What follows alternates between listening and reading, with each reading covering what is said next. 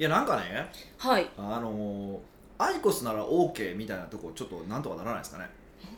アイコスって何そもそもってなったんですけどえ最近。アイコス。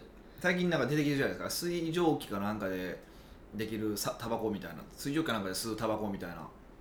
けまあ、煙が出ないというかなんかそんな感じなんですよ。アイコスっていうタバコが発売されたんですかだ最近。だいぶ前。で今全然もう手に入らないらしくて。え人気すぎてってことそうですか？人気すぎて手に入らないらしいんですよ。へで副え流煙もほとんどないみたいな感じのことを言ってるんですけど。うん、ええどんなやつなんですか？タバコに？なタバコみたいなんに僕の中身見たことないから知らないですけどなタバコみたいにこうなんかうんなんかこうアタッチメントみたいなの装着するんですよ。そうそう吸ってる感はあるけどあのこう煙がムクムクなれへんみたいな。あーじゃあ煙にならへんから匂いもせず私たちに害ないってことですか？ないっていう体なんですけど手？そうなって言うんやけどでも匂いはするんですよ。そのタバコの煙の匂いじゃないんやけどそのアイコスはアイコス吸ったなみたいななんか分かる匂いなんですよ。えそれはなんかこうく臭いタバコみたいに臭いやつ？タバコみたいなああいう感じではないけどまた別の不快な匂い。僕まあ僕にとってはね。うーん。まあもうタバコイコール不快だからその匂いも不快っていうふうになってるかもしれへんけどうん。あんまりいいと思わない匂いなんですよ。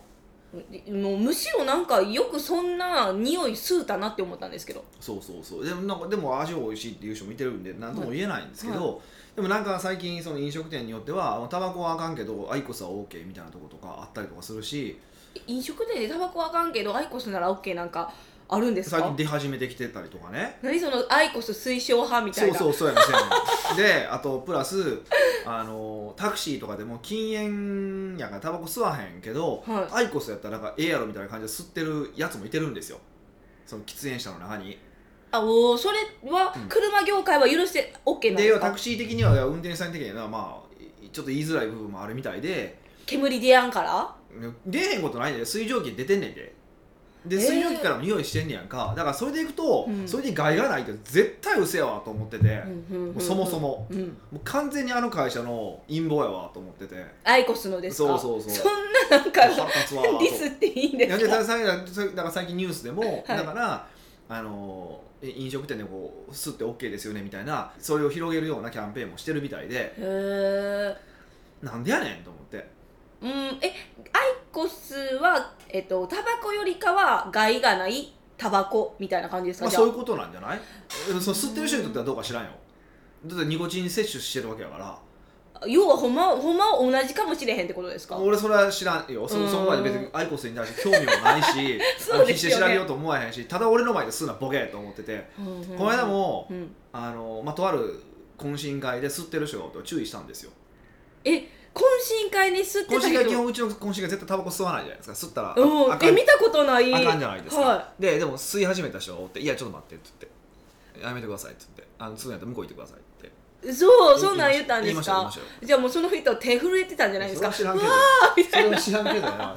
なんかんでもなだっていうことはでも彼も俺の前で言ったらさ懇親会タバコ吸ったはいけないっていうはい。共通ルールは知ってるはずなんですよ、うん。にもかかわらずアイコスを吸うってことはアイコスなら OK だっていう発想があるんですよね。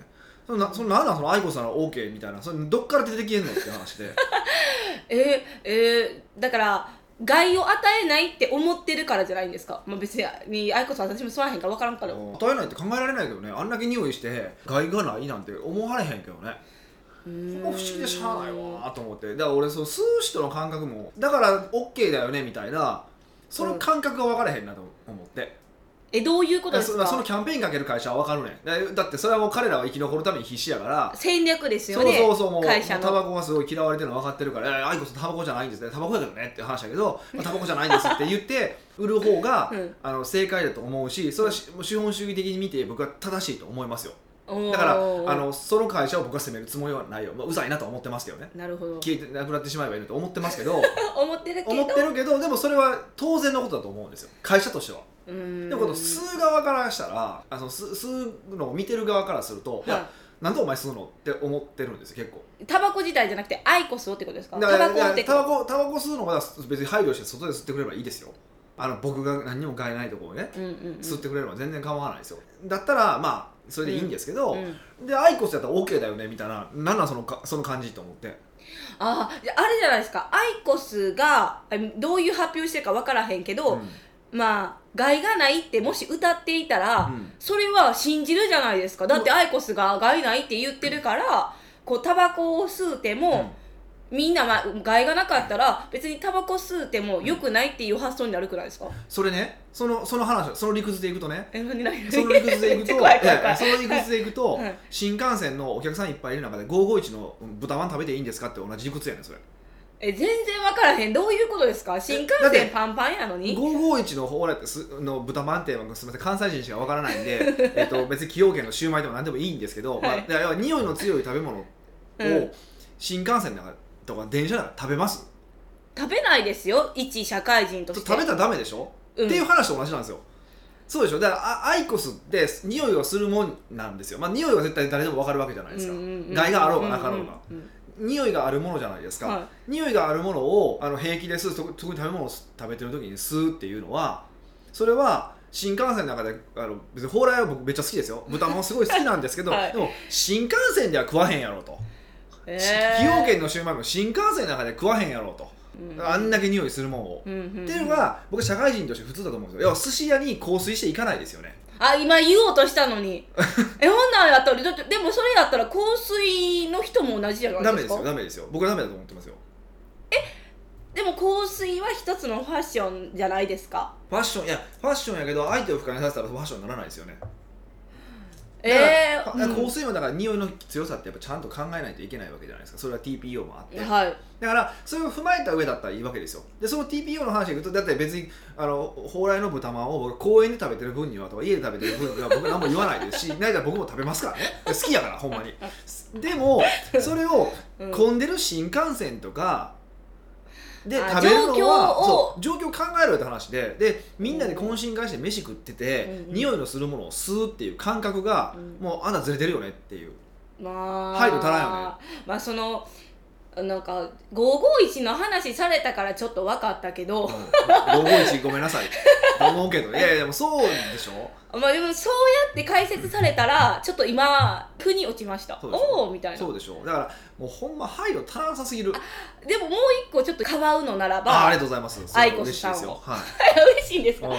えっと匂いがしてるってことすらわからないんじゃないですか、いやそれが分かってなかったとしたらもう終わってますよね。いやだってそうじゃない香水をめっちゃつける人も、うん。最初は少量やけど、うん。もっともっとってなって鼻がまひっちゃってるじゃないですか、うんうんうん。だからこうタバコを吸ってました過去があったから、うん。タバコの匂いがめっちゃきついじゃないですか、うん。けどアイコスになったら匂いが弱くなって感じ取られへんかってアイコスは匂いがないんやって。まだまだ待って。って思ってうん。吸った、いやそれは考えられへんくて。なんで違うなんで考えられへんかっていうと そもそもいやそもそもタバコの匂いとアイコスの匂いは性質が違うのでうん、タバコのにあの匂いを感じなかなくなってたとしてもアイコスの匂いを初めて吸った時に感じないわけはないんですよ。ああもう匂いが全く別やからって。そもそも性質が違うから。うんそっか。そうそうだからうん。だからそれでも理屈はおかしいよねって話で。どうしよう懇親会の人かばわれへんなもう。あと何があります？いやでもそういうことですよ。そういうことでだから僕もそういあの本人には言いましたしそれよくないですよってあのそういうことですかって言ったから別に本人も納得してくれてるから全然いい話なんですけど。うん。あでも、まあ、し正直ねはい。ええ大人なのにそれキスがへんねやっていうのがすごく思ったわけですで最近そういう話がすごく多くてえっ、と気づかない話ですか？いい大人になって。ちょっとしたことやねんけど一個ちゃんと筋通せばいいのにとかうん。そういう話で俺結構最近よく切れてるんですよね、うん。この多分1週間で3回ぐらい切れてるんですけど。いやもっと切れてるんちゃいますか？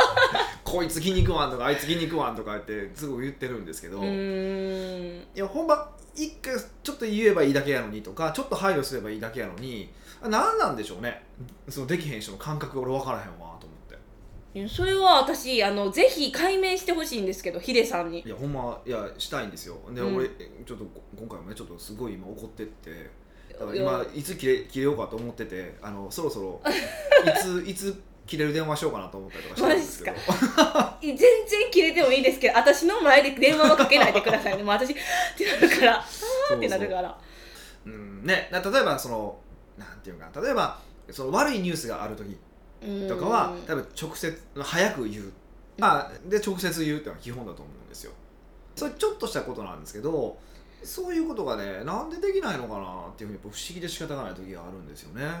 ほうれん草を徹底させるっていうのにしたらいいんじゃないんですか？いやまあ部下に対してはそうだと思うんです。はい。ある程度ね。ある程度そうだと思うんであすけど。トントンの位置におる人たちが。そうそう仲間とかでもやっぱそういうことですごくあ筋の話ってすごくあってあの結構うんこう揉めてたらこいつ違うよねって話になる時そういう話が多いんです。ちょっとこうずれてるよね筋とか。が通ってないってことですか？そうそうそう。この人に話を通しておかないといけないこと通してないよねとか。うーん。経営者たちならではの悩みですね。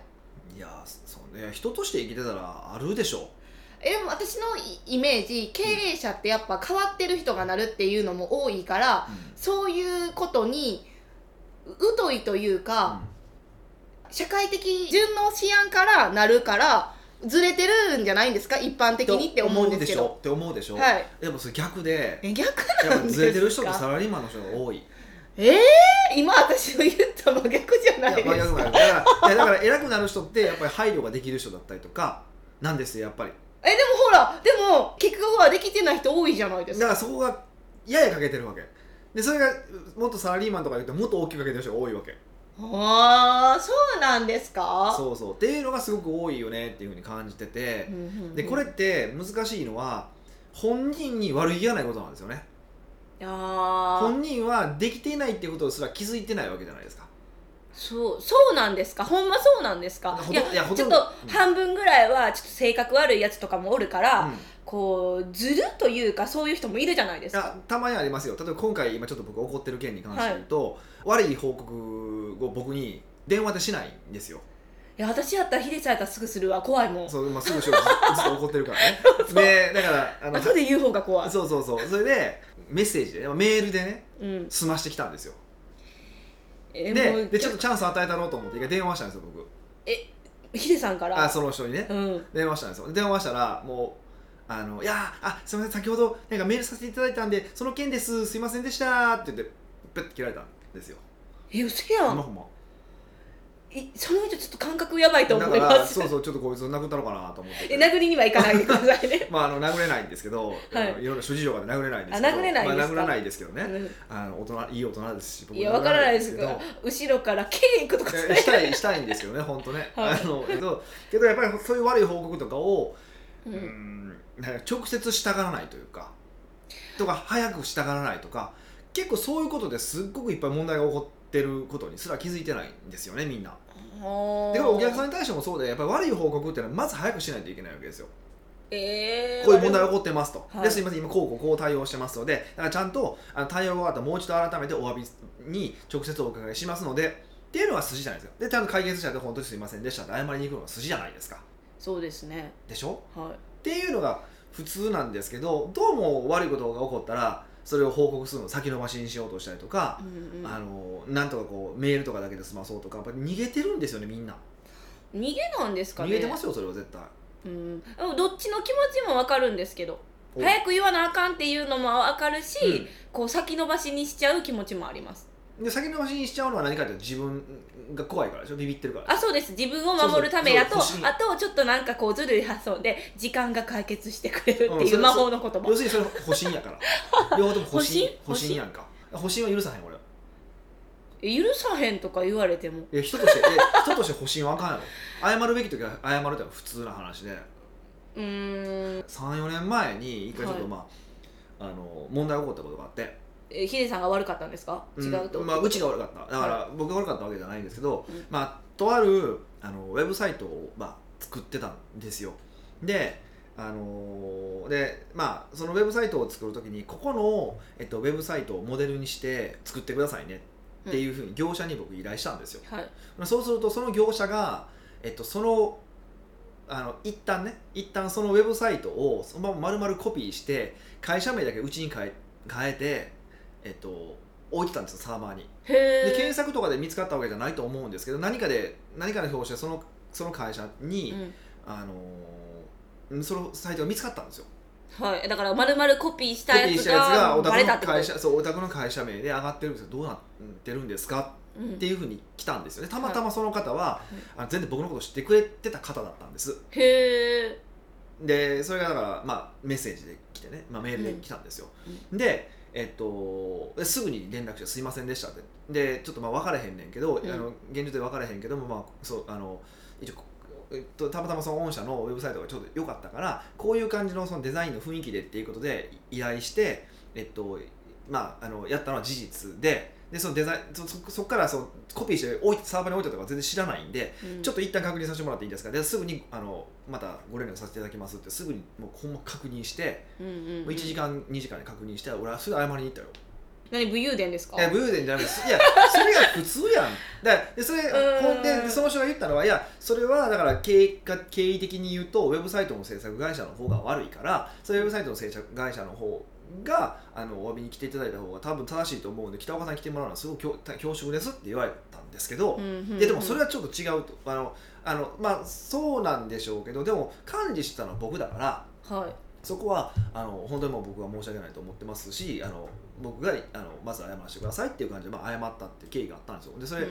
えっと、どこやったかなあれ。岐阜かなんかだったんです。けど僕すぐ新幹線で謝りに行ったんですよね。えーすごい。いやでもそれは普通でしょ人としてうーんちょっとなんかうーんなんかスーパーできる人の対応仕方なんじゃないですか？いや違う違う。それ人として普通。いや人間として考えれば普通でだからええでも人間として考えるっていうそのレベルが違うんじゃないんですか？いや違う違う。それは違う。だから例えばいやうん。だからね俺もうよく言うんですけど何ですか？あの成功したかったら幼稚園の先生の言うことを聞けって言ってるんですよ。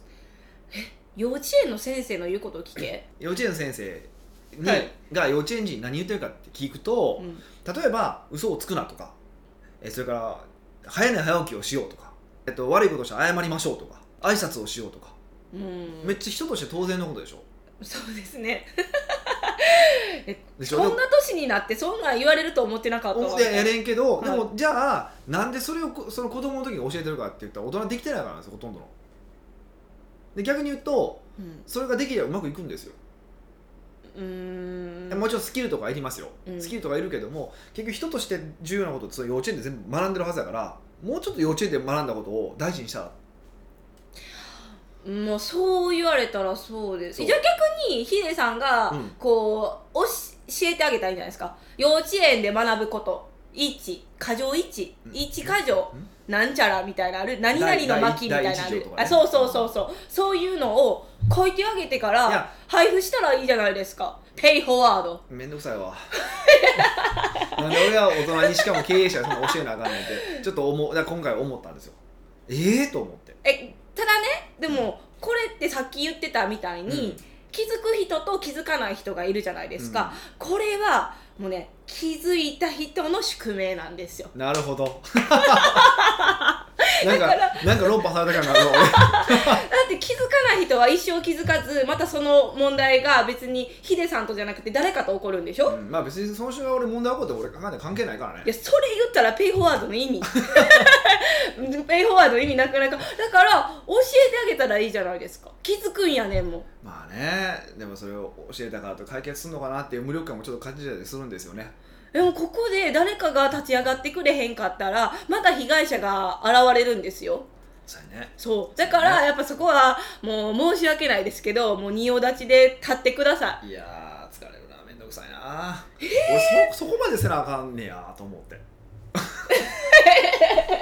いやでもそれをしてくれたらあのヒデさんの近くにいる人たちはそれがなくなるイコールハッピーめ、みっちゃみんなハッピー、まあ、まあそうですよね。まあそうですよね。まあちょっとちょうど僕今そのあのスタッフとかの教育向けのコンテンツ今作ってるんであそうなんですか、まあそういうのもまあ作った方が良さそうですねって、はあらか改めて今回思いました本当に。いい、うん、よかった。やこんなことすら分かれへんねやバーカってちょっと正直俺心なんで思ってるんですよ。えでもそれにからの売れるコンテンツができたらやったーってなるじゃないですか。コンテンツして売るかどうかは別の話え売らないんですか？えちょっとそれは考えさせてくださいえそれは売った方がいいと社内的に思いますか？は社内的には使うけどああのー外に出すのがちょっとまたねあれですけどどっちにしてもね多分うん。7つの習慣とかね、うんうん。ああいう普通の本を読んでたら、あだからいい子言うんですけどまたこうあの論破しますけど、はだからそれを読んでも分からないんですって分かった風に思ってるかあの文字読んでるだけで意味分かってないか。い、そっかじゃあ俺が書いても理解してもらわれへんかもしれへんないやいやいやいや、悲しい。いやいや、自分が書かないコピーやめてください。北岡秀樹の奥越ポッドキャスト。奥越ポッドキャストは仕事だけじゃない人生を味わい尽くしたい社長を応援します。はい、改めまして北岡です。美香です。いやー本当盛り上がりましたね。いや盛り上がるっていうか途中で切られて、私はちょっとムカッとしたんですけどね。だから自分だけ言いたいこと言ってから私言うてるのに切るんかーいみたいな。知ってる？知ってる？何ですか？この番組名さはい。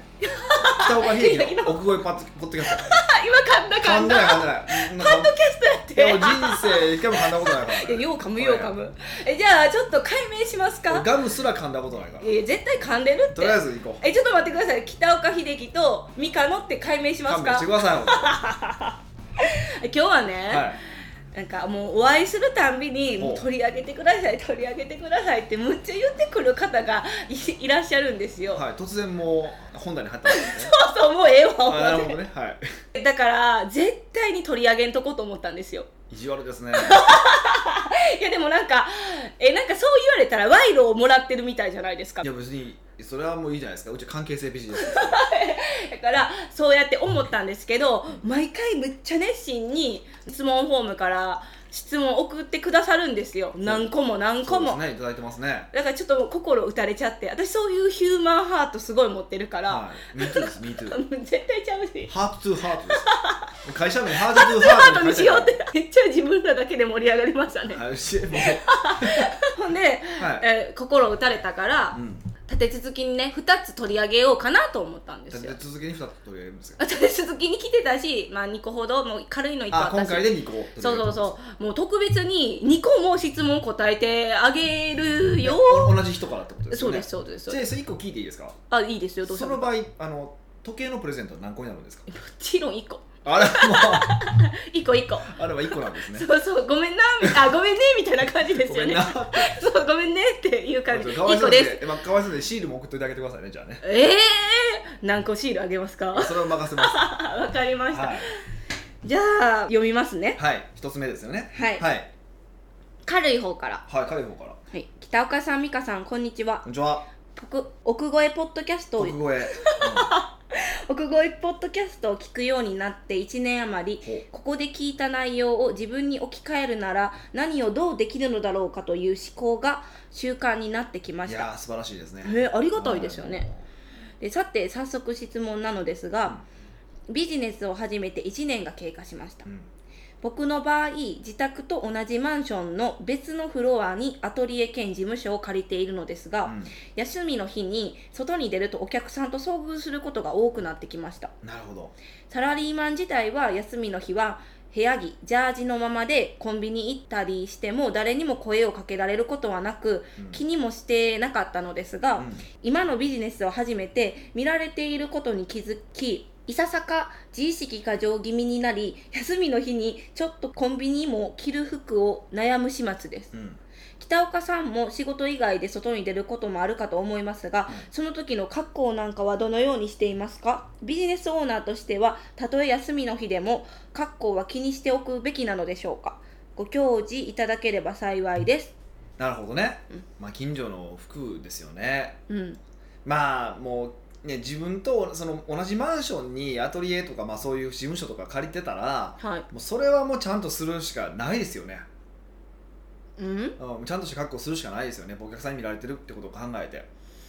いやもっと離れたところに作るべきでしたよねっていうのが、ああまなるほどね。僕の場合だとまあ事務所からあの事務所と家って結構離れてる場所にあるから離れて、うん。まあ歩いて20分30分ぐらいのところなんですけど、はあるから、まあ、そこまで気は使わないですけど、いうーん。あのまあそうですよね。あのそんだけ近いとそれはもう気使わないとお客さんに見られるってことを前提に行動はした方がいいでしょうね。あそうなんですね、うえじゃあジャージとかダメですか？ん、で、えっと、本来であれば本来であればジャージとかでもいいと思うんです。あちゃんただ綺麗にしてるジャージってことね。なんかもうあの膝のところダラーンと伸びたみたいなジャージはダメですけど綺麗にしてるジャージとかでもいいと思うんですけど、はい。それは自宅だからって前提じゃないですか。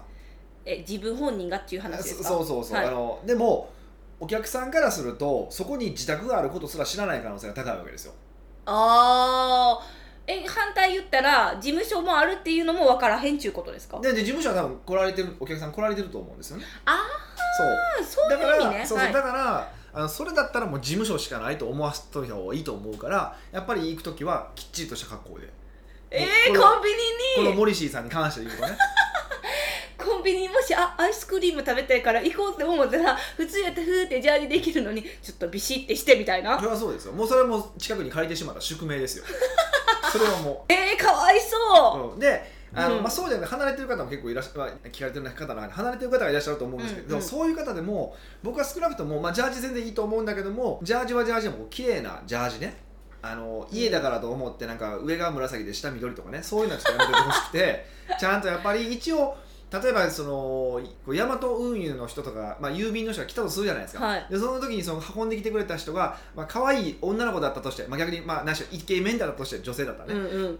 だったとしてその時見られてあ恥ずかしいって思うような格好じゃない格好はしとくべきですよね。だからお部屋着で出てくるのは分かってるわけじゃないですか郵便の人もうんうん。うんそうですよね。だってそこにとそうそうそう。その時に恥ずかしいと思わない格好はやっぱりしといた方が僕はいいと思いますよえー、えほんまにそんなんまで考えて生きてはるんですか？僕はいヒデさん。けますよ。マジですだかスタイリングはしないことも多いし、はい。あの格好はまあそれなりにしてるつもりですけどね。わからないですけど。えむしろちょっとあのジャージって持ってるんですか？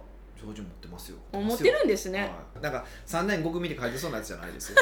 普通にアディダスとかそういうナイキとかそういうまあそんな系ですか、感じじゃないですけど僕スウェットっぽいやつですけどそういうのでいいと思うからちゃんとしてるね。可愛い子に部屋着見られても、まあ、例えば女の子とか、まあ、男子がうん、着ても恥ずかしくないような部屋着にはしていただきたいなと思いますけどね。部屋着まで意識するんですね。だってもうすごいですね。しろよ。なんで？みんな経営者やねんからっていうことです。ああなるほどね。えで私は別にせんでいいぐらいのとしてください。感じ？してください。でもそれは多分だ女優さんとか考えたら多分想像してほしいんですよ。多分女優さんとか俳優さんとか多分綺麗な格好されてると思うんですようん。でそれはやっぱりそういうところでさえ見られてるかもしれないっていう意識があるからこそあえて美しく保っていたりとかするわけじゃないですか、うん。でやっぱりこう若さを保ちたいとか、うん。素敵でいたいと思うんだったらそれも普通のことですよねっていうことです。うんそっか、はえでも逆にそういうジャージ姿見れて、うん。あのあこの人も人間なんやなっていう親近感を与えるっていうのはどうですか？いやにしてもそれと綺麗な学校ですよ。だとはいえ綺麗なジャージその膝が伸びたベローンってしたジャージはだらしないなと思われるだけじゃないですか。それでしそこで親近感感じないですよね。ただのだらしない人やなっていう感じになっちゃうから。はだからあの、まあ、別々の方に関して言うとそういうふうに考えてもらった方が、い、うんうん。うんまあいいんじゃないかなとうんいうふうに思います。じゃあモリシーさん。一つ目の質問についてはもう自宅とアトリエを一緒にした宿命なのでビシッと決めてくださいね。いかなる時も。それでいくとね自宅を別に引っ越しするっていうのを一つの目標にしてもいいんじゃないですか？そう今ビジネスを頑張おーそうなんでるすね、うんなんかそんな気がする。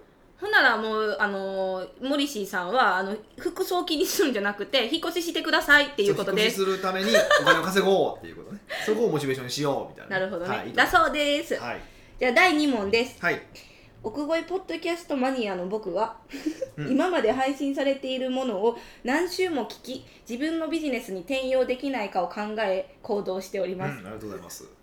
おかげさまで僕は今のところ順風満風っぽいです。順風満帆ね。順風満帆っぽいです。満風まあいいっす。よはい。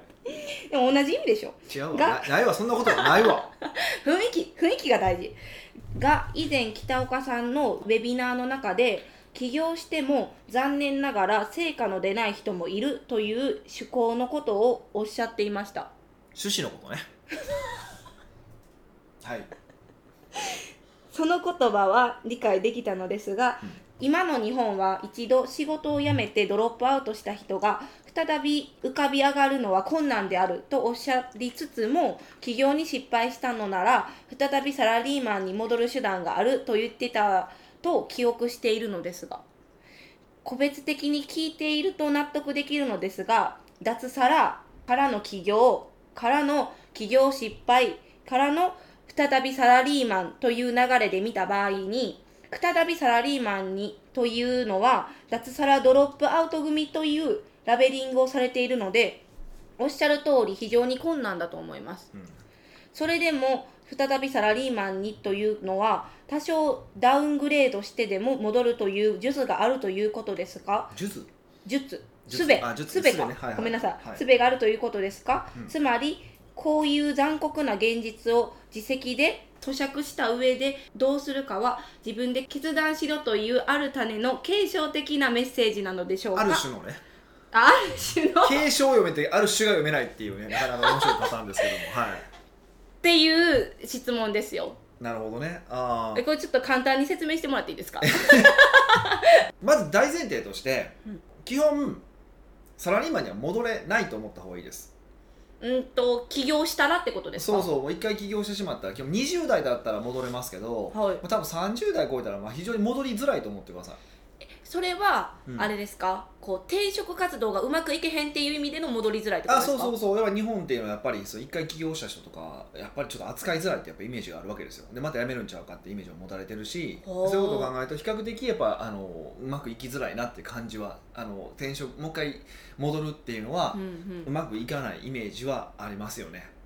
うん。まあただそのそれまでの間にちゃんとこういろんな人と関係を築いていたりとかすると、まあ、うん。そこから拾ってくれたりとかはあると思いますけどね、実際は。なるほど。あると思いますけどでも基本はもうもしこれから起業する人がいるのであれば、まあ、できないもんだというふうに思って行動した方がいいと思います。だから僕は多分そのあのサラリーマンに戻れますみたいなことは言ったことないと思うんですけどね。モリシーさんはそういうふうに聞いたっておっしゃってましたけど多分それは言ったことはないと思いますで、まあ、もう一個その僕がウェビナーで言った話っていうことで、い、やまあ起業を諦めてくださいと。うん。えーいうようなことですよね。でこれはあの企業系の講座では必ず言ってることで企業系の講座やのに？これこれから起業しましょうっていう人に対してはあ起業を諦めるためにこの講座を受けてくださいねって僕言うんですよ。起業を諦めるために？なんで諦めさせるのに起業のセミナーするんですか？いやなんでかっていうと、うん、まあ要は野球でプロになれる人って一部じゃないですか。はい。で例えば、うん、事務作業が上手にできる人も一部じゃないですか。全員じゃないですか。僕みたいなクズみたいな人間もいてるわけで。できないまあ、わけじ事ゃないですか、務だけに関してはね。そう、はい。で、えっと、セールスが得意な人間セールスが苦手な人間がいてるわけじゃないですか、うんはい。で一方でやっぱりビジネス自分ですることが得意な人とそうじゃない人っていうのがいてるわけですよね。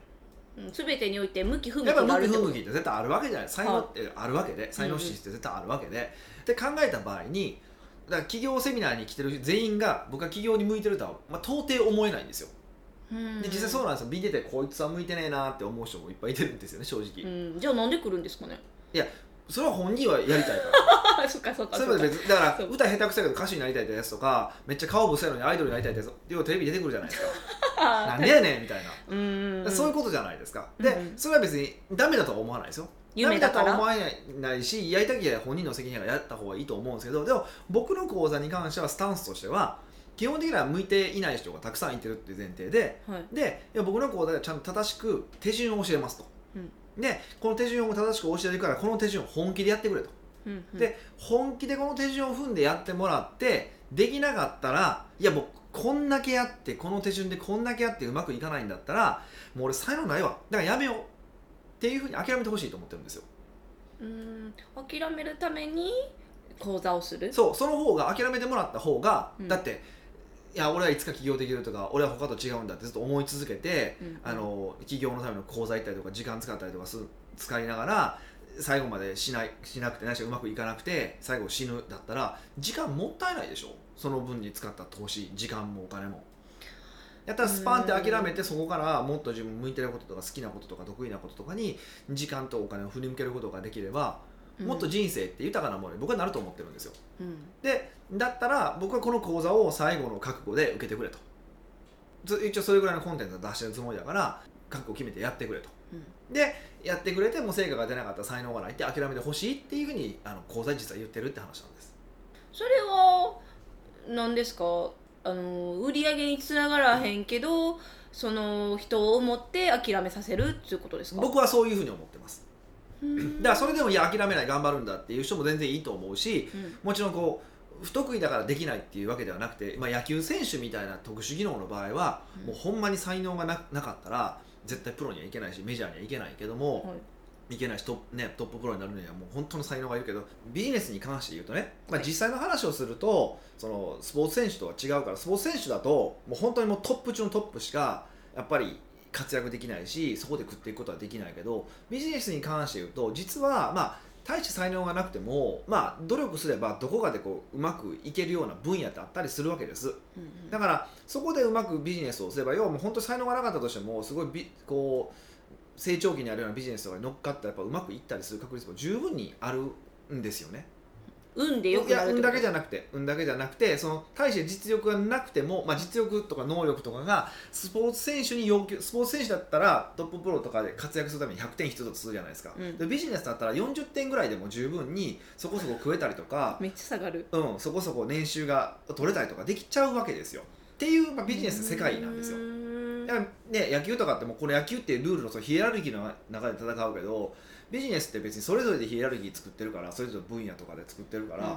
別にそんなにいらないんですよ。その意味でいくとビジネスってすごくまあ楽っちゃ楽なんですよ。他のスポーツ選手と比べればね。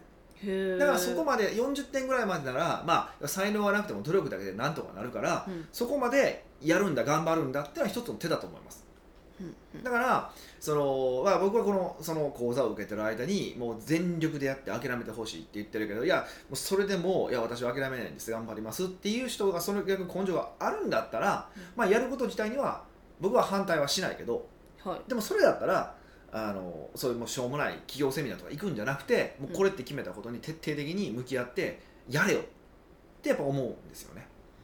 うーん。いろんなとこに行っちゃうんじゃないんですか？そういう人は。そうそうそう。だからだ不安のあまりだ僕の向いてるとこここじゃなんじゃないかとかそうあの自分の得意分野を探す旅に出るみたいな。もいてるし ないしはそのうまくいかないのを要はそのノウハウとかのせいにしてしまえば要は自分が能力ないってことを認めなくて済むじゃないですか。おーまあ、そう考えればそうですね。そうそうそう。だから認めなくて済むからあの先生が悪いあのノウハウが悪いっていうふうに逃げるその口実としてうろうろ言ってる人の方が僕はやっぱすごくやっぱ多く見受けられるんでうんうんだからここで覚悟決めろよと。うんもう。どこも行っても同じことそうそうそう。やしみたいな決めろよっていうのをあの僕はこの講座で言いたくてそういうふうに言ってるんですね。へえ、うん。じゃあ別にむなんか術があるっていうことではない？再びサラリーマンにとというのは多少ダウングレードしてでも戻るという術があるということですかっていうのは術は別にない、うんまあないと思った方がいいですよね。ないと思って覚悟決めた方がいいと思うし、うん。あのーいきなり排出の意思でサラリーマン辞めるんじゃなくてやっぱサラリーマンやったまんま、ある程度ちゃんとやっぱ軌道に乗ってから僕は辞めるべきだと思ってるし。うーん。じゃあ結局やっぱりそういうなんていうかダウングレードして戻るっていう術があるっていうことを言いたいんじゃなくて自分で決断しろって警告してるってことですか、まあそうでしょそうですよね。うん。で僕は術がないと思った方がそれはもうやっぱいいと思うし。ああやっぱ腹もくくれるしほとんどの場合合やっぱほんまにやっぱダウンそのその話じゃないですけど無理してその話じゃないけど、ダウングレードしちゃうんで、うん。うそう。ーん。じゃあ結局はなんていうかいろいろするけど自分で腹くくって決断して決めろよってことですか？もうそれだけですよ。